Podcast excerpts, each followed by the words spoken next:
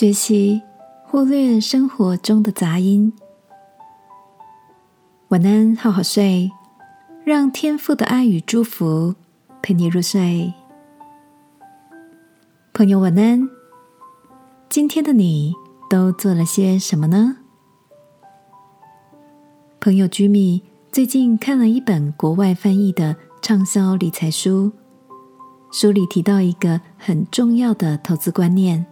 就是忽略杂音，因为大部分的理财专家习惯用复杂的术语来增添自己的专业性，却往往让投资人感到难以理解。再加上各方的建议常截然不同，有时更模棱两可，造成人们困惑不安。所以，如何稳住自己的思维节奏？不盲目跟从杂音形式，是在投资时很重要的一个关键。听着朋友分享这个忽略杂音的观点，我觉得除了理财之外，把它运用在生活中，好像也很适用。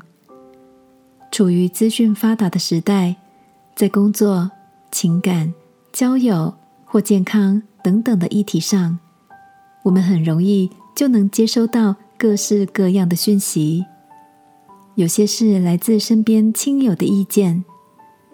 然而，当身边的杂音加在一起，常会使思绪变得越来越混乱，让人感到无所适从。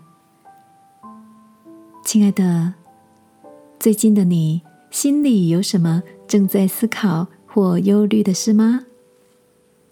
今晚。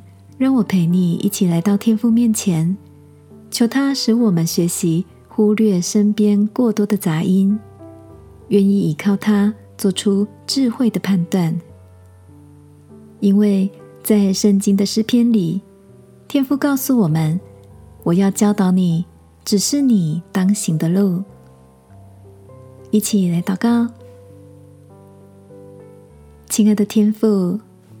在讯息爆多的时代，求你帮助我过滤干扰的杂讯，让我在判断时能依靠你做出合适的决定。祷告，奉耶稣基督的名，阿门。晚安，好好睡。祝福你有个不被打扰而清新的夜晚。耶稣爱你，我也爱你。